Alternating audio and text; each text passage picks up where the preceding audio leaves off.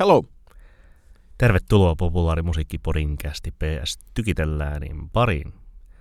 Minä olen Niko Vartiainen ja seurassani on... Oskari Onninen. Oskari, onko väliä, onko kuuntelemasi musiikin tehnyt oikea ihminen vai tietokone? Koodin pätkä. Ei sillä ole väliä, mutta on sillä kuitenkin väliä. Ai joo, mä odotin, että vastauksesi olisi ollut kategorisen negatiivinen. Miksi sillä on kuitenkin väliä?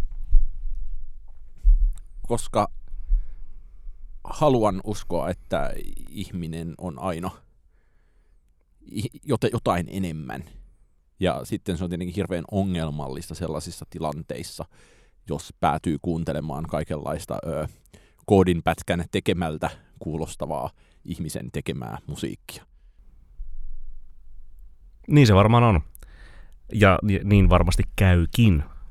Niin, t- tässä ollaan tämmöisen ö, hyvin nopeasti ö, boomer-vitsi-kategoriaan siirretyn kuulostaa. Tekoäly olisi voinut tehdä tämän tyyppisen ö, vitsin äärellä hyvin äkkiä. Kyllä, ehkä tekoäly olisi voinut tehdä myös tämän podcast-intron, mutta Ai, ja olisiko, olisiko, me, olisiko me pitänyt kysyä ChatGPTltä, miten, miten juonnetaan ajankohtainen, analyyttinen, anaalinen Ehkä popmusiikki podcast sisään? Kyllä.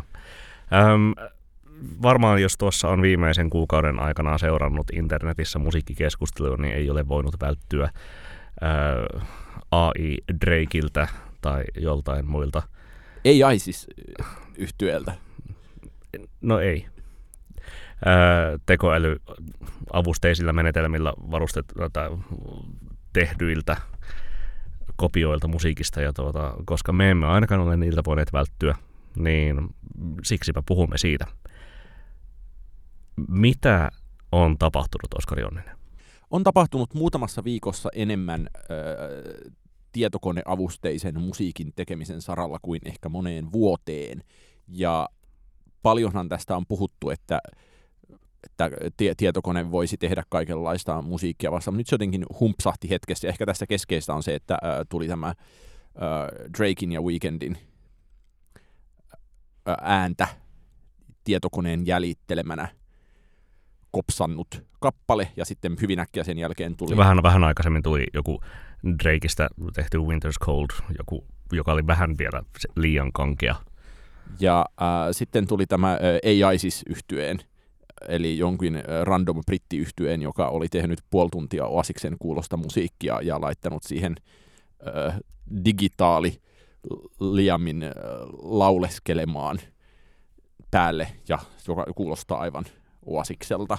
Niin, eli siis siinä oli kuitenkin laitettu, tai siis soitettu itse. Siinä oli soitettu itse, ja Mutta... se oli käytetty siis tämmöilleen, tai siis sehän kuulosti jo täysin möyhyveikoilta siinä vaiheessa, kun tota, soitetaan itse laitetaan joku ö, syntetisaattori, tai ään, äänisyntetisaattori mölisemään päälle. Ja sitten siis tämän jälkeen vielä viimeinen samaan syssyyn tapahtunut asia oli tämä, kun Grimes ilmoitti, että minun ääneni on kuulkaisten vapaata, vapaata riistaa teille kaikille, tehkää sillä vaan musaa. Ja minä, minä, minä otan puolet masseista tai rojalteista. Kyllä.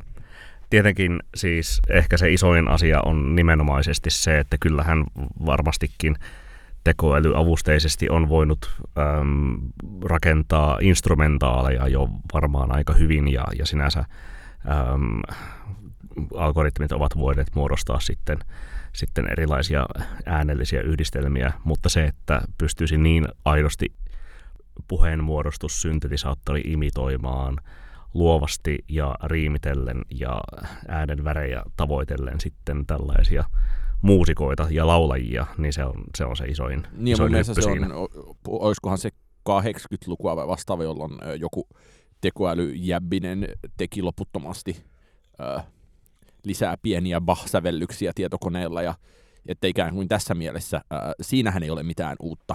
Ja, ja sitten ö, no, paljon kaikenlainen ö, pöhinäjengi tuntuu jossain vaiheessa toivomaan sitä, että kyllähän niin kuin EDM voisi hoitaa – Sille, että napin, napin painalluksella saada EDM-makkara ulos loputtomasti.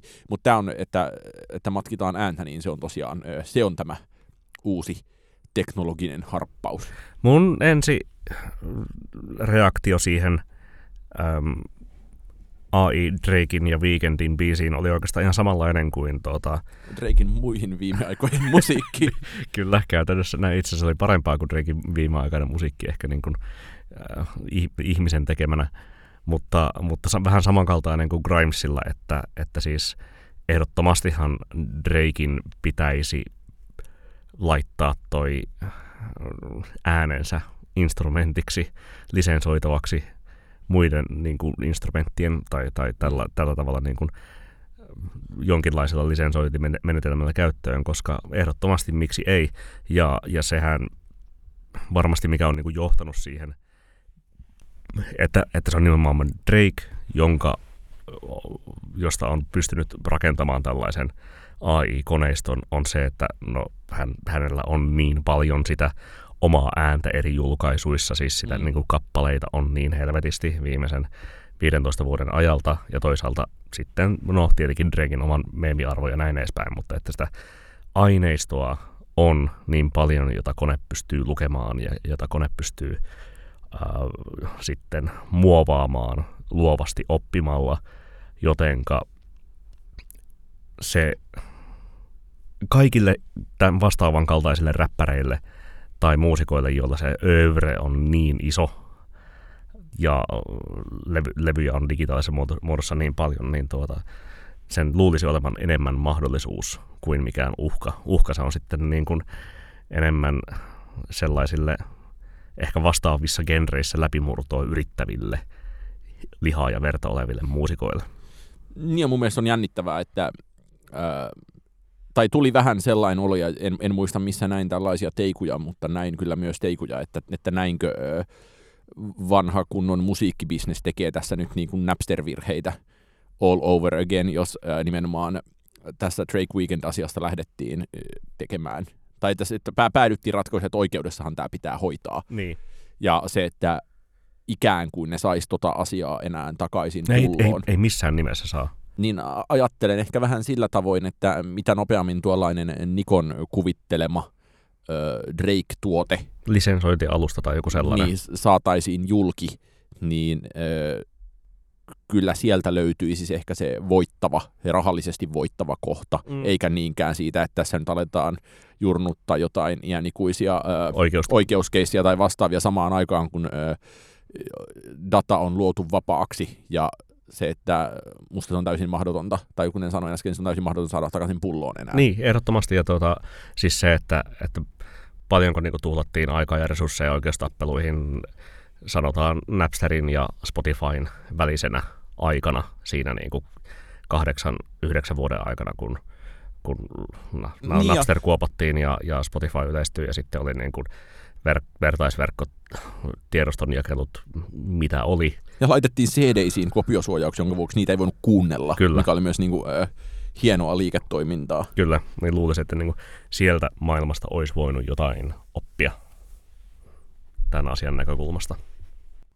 Mutta mulla on, mulla on vahvasti sellainen kutina, että, ää, että jos nyt tapahtui kolmessa viikossa näin paljon asioita, niin ää, puolessa vuodessa on voinut tapahtua valtava määrä lisää asioita, että se tietyllä tapaa peli ja tie on nyt auki, ja ehkä mun, mun mielestä on kaksi sellaista haaraa, jota tässä on mielekästä miettiä, joista ensimmäinen on se, mitä ää, äänitaiteilija ja AI-musiikin tutkija Holly Herndon on kirjoittanut. Itse asiassa hauskaa, että viime kevää, viime, viime syksynä, kun näin Herndоnin mm. sinänsä siellä juhlaviikoilla. Juhlaviikojen tanssintalo sinänsä niin kuin aika tyhjänpäiväisen keikan, niin siellä oli lähinnä niin kuin jonkinlainen ää, ää, Voice AI showcase-homma, jossa ää, Stetson jäbät lauloivat ja se tuli Hollyn äänellä ulos. Ja hän on puhunut pitkään tästä, että että, että tajuat, että tajut, tajuatkaa, että tämä on jo mahdollista, se vaan odottaa sitä mm. hetkeä, mm. kun se tulee ulos. Ja mun mielestä niin kuin Herdonilla on ollut parikin hyvää pointtia. Toinen on musta vanhempi, toinen oli uudempi. Joista toinen oli siis se, että, että hirveän paljon, tämä liittyy tekoälykeskusteluun laajemminkin, että että, että hirveän paljon se tekoäly osataan jotenkin mytologisoida jonkinlaiseksi ää, toiseudeksi tai tällä tapaa oudoksi asiaksi, kun samaan aikaan se ei opi mitään, mitä ihminen ei ole koskaan aiemmin tehnyt. Kyllä. Että tavallaan se vaan monistaa uusiin asentoihin jo olemassa olevia asioita, eikä sinänsä keksi mitään uutta. Ja nyt tässä niin kun tuoreen keskustelun yhteydessä mä luin jonkun haastattelu, jossa Herndon puhui siitä, että että hänen mielestään koko nimike niin kuin artificial intelligence on tässä yhteydessä harhaanjohtava, ja hänen mielestään superficial intelligence mm. olisi parempi, koska kyse se ei ole siitä, on että jäljittelyä. Se, se, se jäljittelee, ja tavallaan se, että ö, ikään kuin sitä taiteellista prosessia han se ei lainkaan kopioi. Ei, mutta siis sinänsä, jos on artisti kuten Drake, jonka äm, sinänsä bisnesmalli perustuu ubiikkiuteen ja siihen, että sitä läsnäoloa tai uusia biisejä tulee jatkuvalla syötöllä. Totta kai niin kuin levyjen välillä voi mennä kolme vuotta, mutta sitten niitä irtobiisejä saattaa tulla ja, ja niin kuin hahmo on, on niin kuin alati enemmän tai vähemmän läsnä. Sitten alkaa olla jo tilanne, että ei välttämättä voi erottaa sitä, että onko tuote aitoa vai äm, jonkin todella, todella, todella taitavan jäljittelijän tekemää kopiota, mm. niin tuota, äm, sellaisessa maailmassa ehkä oikea aito tapa on suojella tällaista niin kuin aitoa humaania lihaa ja verta olevaa taiteilijuutta juuri se, mistä viime jaksossa puhuimme, eli se, että, että suojelee nimenomaan omaa övreään siltä, että, että se olisi niin, niin kuin kovinkaan laaja, tai ainakin sille, että se on niin kuin rajatusti saatu, sitä rajattu määrä, laadunvalvonta on, no, niin kuin siis, siitä voi olla montaa mieltä, mutta että, että niin kuin jokainen julkaisu on tapaus itsessään. Niin, ja tavallaan mun mielestä mä ajattelen, että yksi selkeä murros, jota AI-asiat tulevat musiikissa aiheuttamaan on, aiheuttamaan on nimenomaan se, että, että, että sellainen rajaveto sen välillä, että artistit, jotka ää, ikään kuin ovat kopioimattomissa ja jotka ovat kopioitavissa, niin, ää, niin niiden välillehän syntyy, mä ajattelen, että siihen väliin syntyy tosi merkittävä lisärailo, ja mä jotenkin haluaisin, mun mielestä niin kuin kutkuttavin ehkä keissi-esimerkki suomalaisista artisteista, jonka kautta olen tätä asiaa halunnut miettiä, on vanha kunnon Popeda, joka tosiaan, kuten hyvin on tiedossa, niin Pate Mustajärvi lopettaa Popedan laulajana tuossa syyskuun alussa Ratinan keikoille, niin se, että jos, jos, jos he ovat ri, ri, riitaisia keskenään ja muu popeda-yhtye haluaisi sikailla menemään ää, täysillä välittämästä seurauksista. Hologrammi niin pate ei, lavalle siis, laulamaan uusia. Siis hologrammi on tämä toinen puoli, että sieltä, sieltä se niinku tulee kombona, mutta tavallaan se, että Popeda voisi ihan hyvin tehdä loputtomasti, niin kuin ei siis tyyliin loputtomasti uutta patemusiikkia. Ja, ja nimenomaan ää, nehän, kun biisit on tähänkin asti ollut ulko, ulkopuolisten kirjoittamia, niin tavallaan se, että ää, ne voisi edelleen olla suurin ulkopuolisten kirjoittamia, mutta sitten Kostello laulaisi ne studiossa nauhalle ja sitten tota, äh, se, se muutettaisiin niin, äh, paten ääneksi. Äh, paten ääneksi ja tavallaan Popeda Paten kanssa voisi jatkaa tuotantoaan äh, loputtomia. Mä en usko, että niinku, tai jotenkin kiinnostaa, mun olisi niinku jännittävää tietää, että mitä tämä aiheuttaa sit faneille. Mm. Että tavallaan et mä oletan, että se olisi varmasti ensin niin kuin valtava backlash, että ei näin voi tehdä, että me halutaan niin kuin pate lihana ja perunana Kyllä. tuolla levyllä. Mutta sitten samaan aikaan, että se on vähän myös ikään kuin itsensä jäljittelyyn pohjaavaa musiikkia, niin ää, se olisi musta hirveän helppo tällainen ää, AI-testi. Niin, tai toinen, toinen sitten olisi tällainen AI, siis tyyppinen ratkaisu, että, että tehdään biisi niin kuin X-videoista tunnettu Heikki Ranta ottaisi parhaat AI-työkalut käyttöön, niin sitten tuota laittaisi oikeata josta sun. Aa, sehän olisi kauhea ja nöyryyttävää monille. Soittaisi itse ne biisit ja tuota, sitten vaan Jöstaa tai Noimannia tai, tuota, tai, tai ähm, Pauli Hanhiniemeä sitten siihen. Niin ja siis tavallaan mun mielestä puolen vuoden vuoden sisään tämä voi olla todellisuutta. Ja että ikään kuin sit siinä on vaan paljon ikään kuin tällaisia ää, no, no, en ole immateriaalioikeuksien asiantuntija, niin en lähde ö, päsmäröimään, niin että kai siinä olisi jonkinlaisia oikeudellisiakin kysymyksiä, mutta jos oletetaan, että ö, lopputulos lopulta on se, että, että näistä tulee vain normi ja sitten sellaista se on, niin silloin se on musta ensisijaisesti niin häveliäisyyskysymys. Niin, kyllä. Ja siis en ole itsekään mikään immateriaalioikeuksien asiantuntija, mutta aika pitkälle voinee kuitenkin päästä sitten sillä, että ei ole mitään tuota voiton tavoittelutarkoitusta ollut näissä, esimerkiksi julkaista sellaisia videoita tai näin edespäin, että nämä, nämä ovat vain tribuutteja ja bla bla bla, ainakin ehkä Suomen kokoisessa valtiossa. Niin, mutta mun mielestä sitten vielä niin jotenkin se, ollaan paljon puhuttu täällä siitä, että kuinka niin koko suomalainen musiikki pyörii sen ikään kuin ulkomaalaisten hittien, nimenomaan tämän tyyppisen jäljittelyn. Mm. Te, tehdään kappale kuin Ariana Grande tai nyt niin kuin, et, et ikään kuin tehdään niin kuin suomenkielistä pastissimusaa globaaleista, uudemmista ja vanhoista hiteistä. Nyt tuli itse asiassa äh, Abreulla tehdään kappale kuin Destiny's Child Aivan. tyyppinen kappale, niin äh, sitten kun tohon pakettiin aletaan ympätä vielä tota, äh, äänimalleja, jos, jotka ikään kuin mahdollistaa ehkä ää, tai, tai nähdäkseni sehän voi toimia aivan hyvin myös niin, että, että näin saadaan ää, vuoden 2001 Beyoncé laulamaan suomeksi, niin se, että vaikka sitä ei, ääntä ei muutettaisi kokonaan siihen suuntaan, niin tavallaan sitä ää, niin, jonkinlainen niin efektinä ikään kuin oikeiden artistien käyttäminen tämmöisessä niin kuin suomalaistyyppisessä pastissimusassa, niin mun mielestä niin kuin siinä on myös jonkinlainen ää, potentiaalisen törkeä tulevaisuus, jota kohti ajella. Elastinen fit Rihanna. Niin siis just tällaista. Ja se, että musta se on myös elastinen fit Rihanna on mun ihan niin kuin ylipäänsä jotenkin kaikessa ankeudessaan ihan realistinen kela siinä mielessä, että et, et me, jos me ollaan menossa siihen niin kuin Ed Sheeran feat Ellinora suuntaan, niin, niin se, että et jos kuvitellaan, että Sony RCA omistaa sen Rihannan äänen, AI-version, niin toki niin kuin, niiden on paljon helpompi tuupata äh, Rihanna. AI Rihanna laulamaan jonkun niin kuin suomalaisen kaljupään levylle, kuin, niin kuin vaivata oikeaa niin. Rihannaa sille, niin. että voiko sä kiekasta tuohon puolitoista Voit, verseä. Voitko niin kuin jättää perhe-elämäsi hetkeksi rauhaa ja tuota, meikkibisneksesi kanssa ja tulla tänne tuota, Pohjolan perukalle kiekumaan?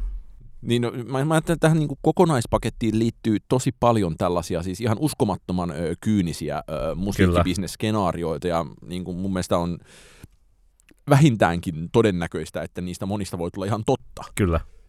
Ja, ja siis sikäli juuri tämä niin kuin Drakein ja Universalin ratkaisu lähteä sitten tuota, uh, Lawyer Up ja uh, kovat kaulassa oikeussaliin näiden AI-pellejen rasauttamiseksi, niin, tuota, niin, niin on, on selvästi väärä tie.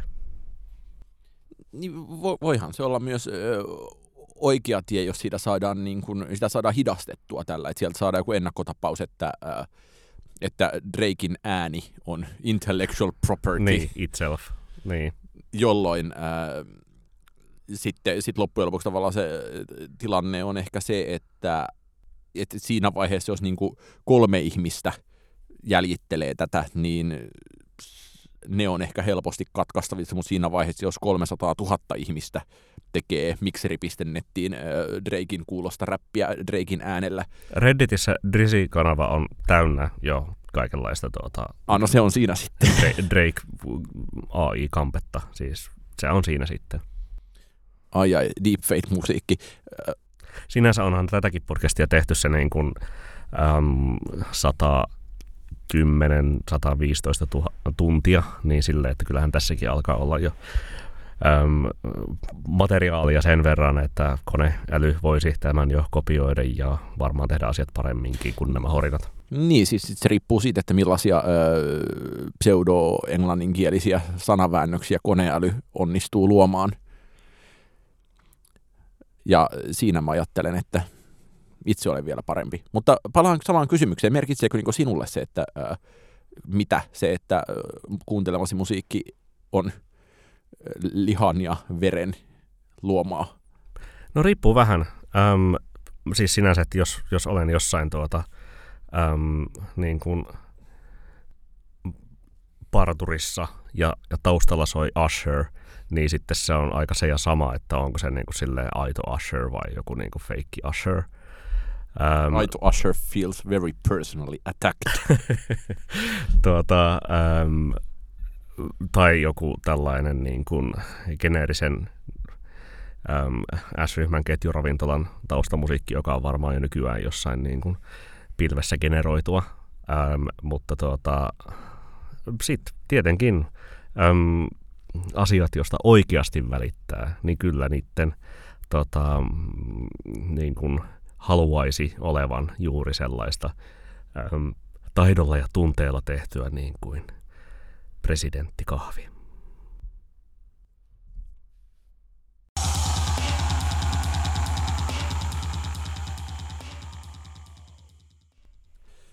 No, Niko Vartiainen, haluaisitko puhua vielä vähän lisää ö, musiikkibisneksen kyynisestä menosta? No, m- miksipä ei? Satuitko lukemaan nuorison suosimasta Pitchfork-mediasta artikkelin? Tai ei ehkä enää niinkään nuorison. No. Mutta, mutta ihan tällaisen vakavan journalismihenkisen artikkelin ö, otsikolla E- everything is interpolated inside music's nostalgia industrial complex, missä on paljon mukavia sanoja, joista olemme tässä jo aiemmin pitäneet. Kyllä mä sen, kyllä mä sen luin isoilta osin, äm, ja tuota, sehän sinänsä linkittyy myös tähän äskeiseen aiheeseen hirveän paljon, ja nimenomaan siihen musiikkijulkaisuoikeuksien äh, omistamiseen ja niiden lisensointiin ja niiden jälleen uudelleenkäyttöön samplejen, äh, sampleihin pohjautuvana hitteinä.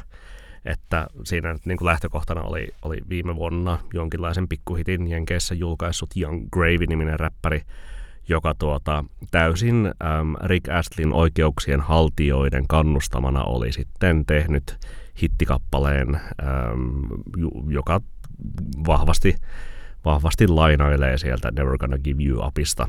Ja vaihtaa vaan viestin tuota get moneyksi ja, ja paketti on valmis. Ja tuota, Mun mielestä tämä asia toi ilmiselvän, mutta vähemmälle huomiolle jääneen ehkä siksi, että se tapahtuu nimenomaan niin paljon jossain sopimustasolla bisnespuolen tähän nykyaikaisen popmusiikin elämään, joka on aivan niin kuin päätöntä kierrättämistä mm. ja päätöntä nimenomaan niin kuin vanhojen hittien lainailua ja sampläilyä ja siinä äh, se oli Jason Greenin, joka on pitkäaikainen ja kyvykäs toimittaja tuolta Amerikasta, kirjoittama artikkeli, jossa äh, hän myös jotenkin totesi, että, äh, että, että kuinka äh, Billboard Hot 100 on nykyään äh, yhtä allerginen uusille asioille kuin äh, Marvel Cinematic Universe, mm.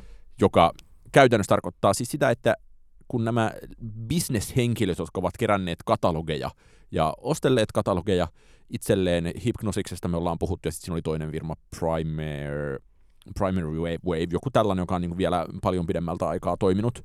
Ja Primer, Primary Wave oli nimenomaan se yhtiö, joka Joo. omistaa Rick Astlin katalogin niin, julkaisuoikeuksia. Niin näillä äh, katalogiomistajilla on hirveän... Myös, myös muun muassa on osuus Princen julkaisuoikeuksista niin näillä katalogiomistajilla on hirveän voimakas insentiivi tietenkin maksimoida kappaleidensa tuottoja. Tapa, jolla he maksimoivat kappaleiden tuoton, on nimenomaan myymällä näitä sampleja. Ja siinä oli jotenkin hauska esimerkki äh,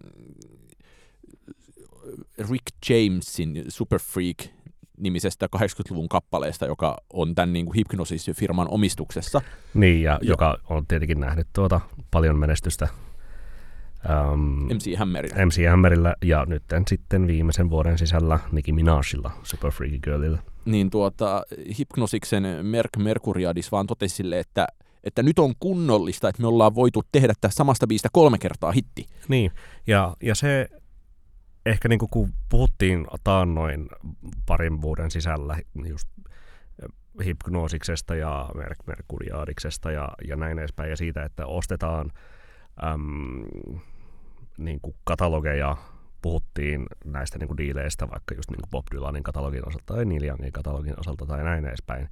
Ja ehkä niin kuin se sävy, mikä oli niin kuin silloin meidän keskustelussa, mitä muistelen ainakin, oli vain se, että se on niin kuin tasaista, passiivista tulovirtaa siinä, että äm, mm.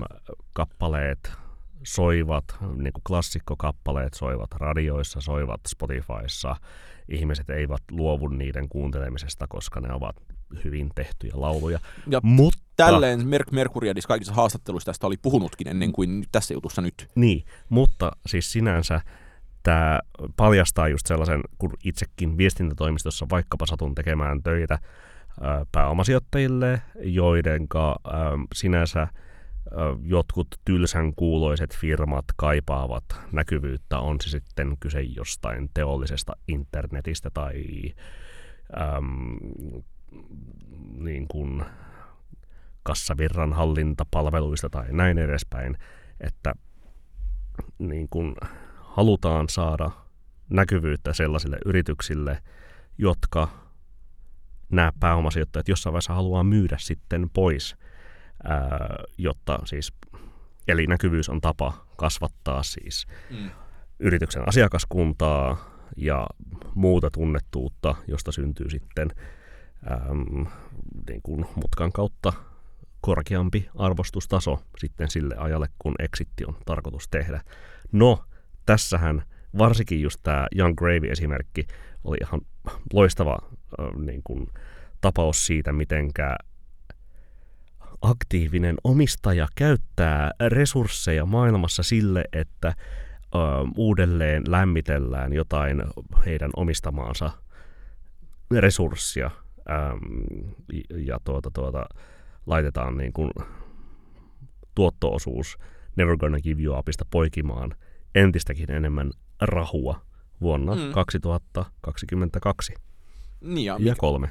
Ja mikä sitten tavallaan johtaa, tai, tai sitten mun mielestä tämä niinku liittyy siis, myös näihin ö, oikeuskeisseihin siitä, että mikä on mitäkin, että, että jos muistetaan nämä Olivia Rodrigon ja Paramoren keissi, niin enpä osaa tästä suorilla sanoa, että kuka siellä nyt ikään kuin on esimerkiksi kustannusoikeuksien haltija tai tota, tai, jotenkin se, että, se, että nämä, nämä pääomasijoittajat sekoilee tässä näiden katalogiensa kanssa välissä ja pyrkivät maksimoidaan, maksimoimaan niille keräämänsä tuoton, niin tavallaan tämmöisessä amerikkalaisessa perspektiivissä se mun mielestä asettaa myös näitä ylipäänsä plagiointijuttuja ja nimenomaan näitä, että, että kuka kreditoidaan minnekin viidellä prossalla.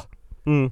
Tai, en, tai, en, tai sitä, että no siis esimerkiksi kun Euforia-sarjan kakkoskauden traileri tuli julki tuossa viime vuoden alussa, niin siinä oli ähm, trailerissa käytetty Baker Street-kappaleestaan varsin tunnetun Jerry Raffertin mm. ähm, vähemmän tunnettua single-kappaletta äh, Right Down the Line, joka on siis kyllä niin kuin samalla samalla levyllä kuin se Baker Street, mutta, mutta selvästi siis niin kuin silloin vähemmän tunnettu kappale ja varmasti edelleen vähemmän tunnettu kappale, mutta että varmasti siis kymmenien miljoonien teini-ikäisten ja sitäkin vanhempien ihmisten katsoma TV-sarja, kun, kun se tällaisen mahdollisuuden saa tällainen vanhempi louhittu kappale, niin kyllähän siinä julkaisuoikeuksien haltijat ovat erittäin innoissaan ja, ja en tiedä siis, että kuka on tämän niin kuin Jerry Raffertin tuotannon ää, oikeuksien, julkaisuoikeuksien haltija, mutta ää,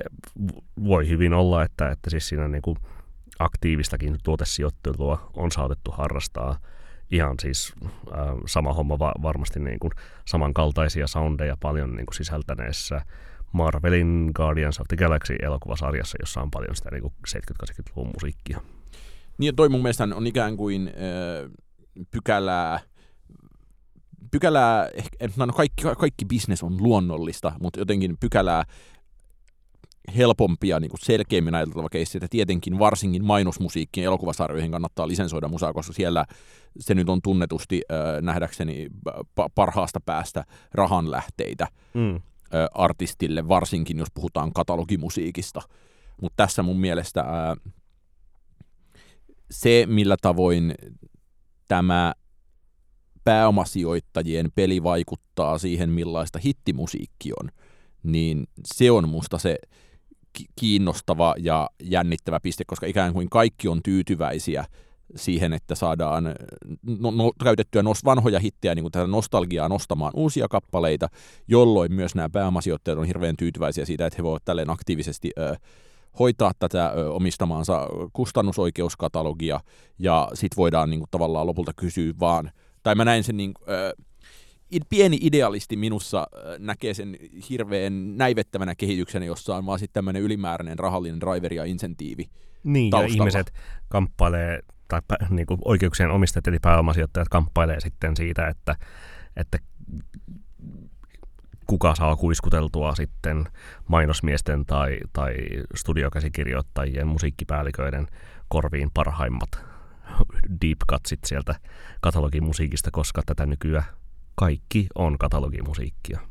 Ja se, mihin olen yrittänyt tässä miettiä, ehkä, ehkä mietin nytkin ääneen, että, että mitä tämä tarkoittaa Suomen tasolla, että koska meillä ei ole Suomessa ihan hirveästi tietoa siitä, että ketkä omistaa esimerkiksi omia mastereitaan.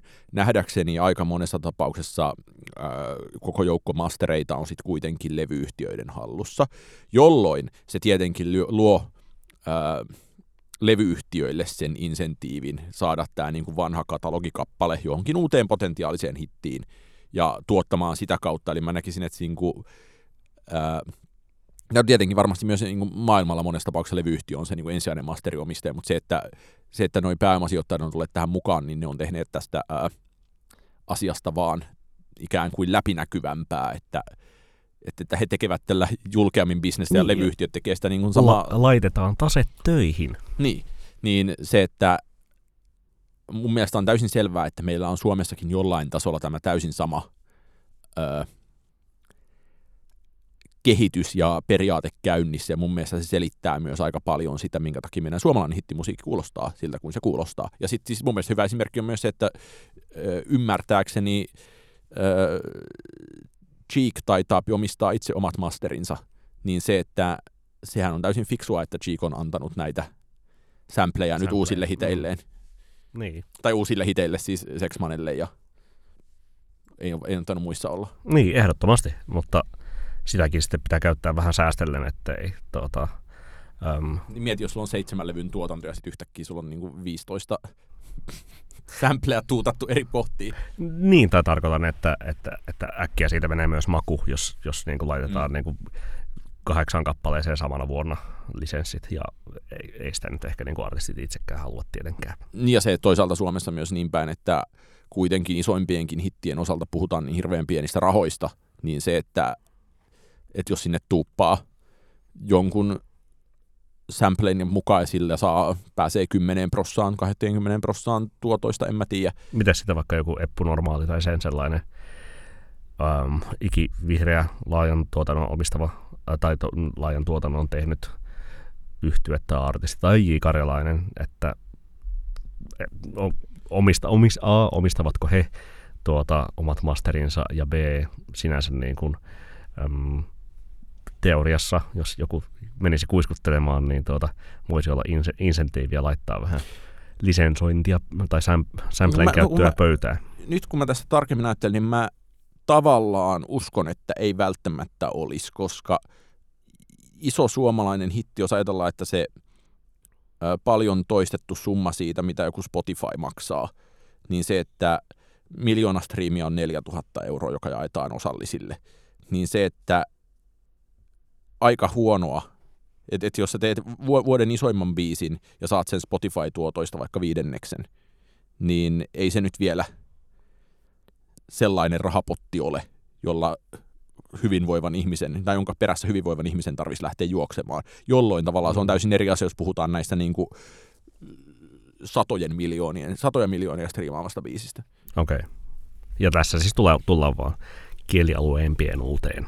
Niin, eli e, tavallaan se, mitä äsken sanoit, että Suomessakin tätä varmasti tehdään, että levyyhtiöt laittaa taset, tasettaan töihin, niin mikä on tietenkin ehkä win-win sitten kaikille, että joku, joku voi laittaa Uniklubi Samplen biisiinsä ja, tai Uniklubi Palasen biisiinsä ja siitä saadaan pikku lisätienestit, mutta öö, ei mitään. Niin, niin se, että se on kyllä aika nappikauppaa sitten. Mm. No, pääomasijoittaja Oskari Onninen, Onninen Capital Strategies Oystä. Mitäs katalogimusiikkia suosittelisit meille tähän kevääseen? Voisin suositella ensinnäkin ö, mahtavaa uutta kappaletta, jossa on mahtava ö, katalogimusiikki-yllätys tavallaan.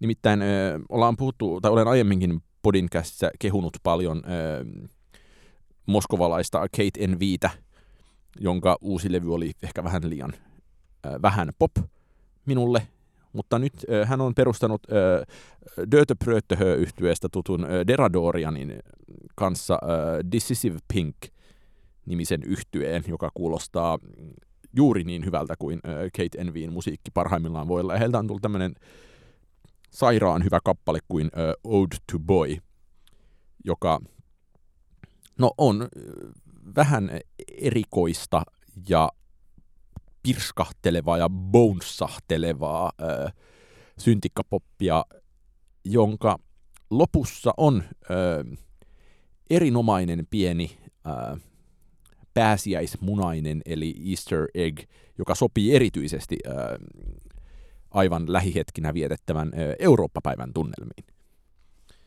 Niin voisin suositella sitä kappaletta ja lisäksi voisin suositella ö, mahtavan ö, podinkäsissä suuressa arvostuksessa ö, pidetyn ö, Miguelin uutta kappaletta Huhu. ö, Give It To Me, joka sekin kuulostaa aivan ruusuilta. Kuulostaako kaikki ruusuilta? Kaikki kuulostaa nykyään aivan ruusuilta. Aivan. Öm, mä voin suositella kans musiikkia, joka ehkä etäisesti kuulostaa ruusuilta, nimittäin James Holdenin tuoretta albumia, jolla on tietenkin hirveä nimi, mutta sanon sen kuitenkin, eli Imagine This is a High Dimensional Space of All Possibilities, joka on sellaista um,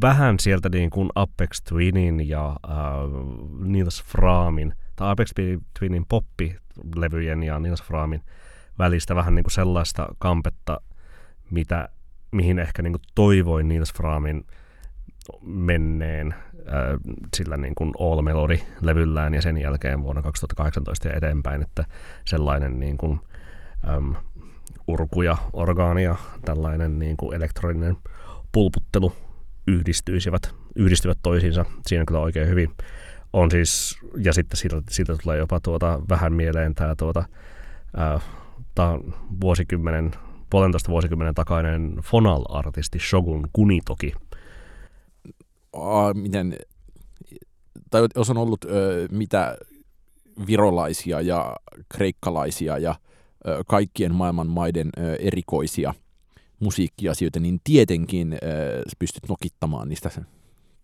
Shogun Kunitokilla vielä pitkemmälle.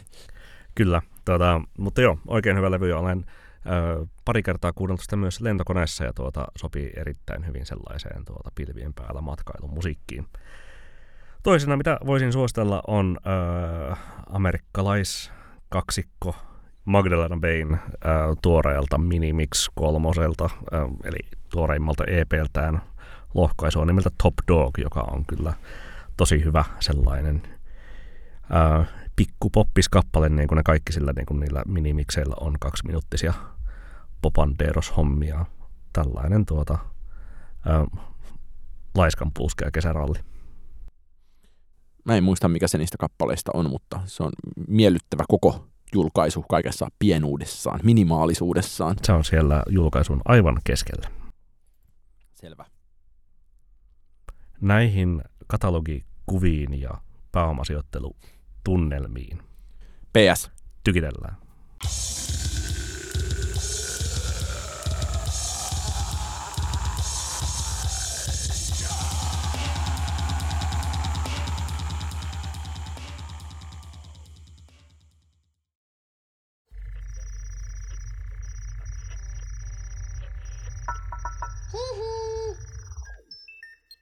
Jakso.fi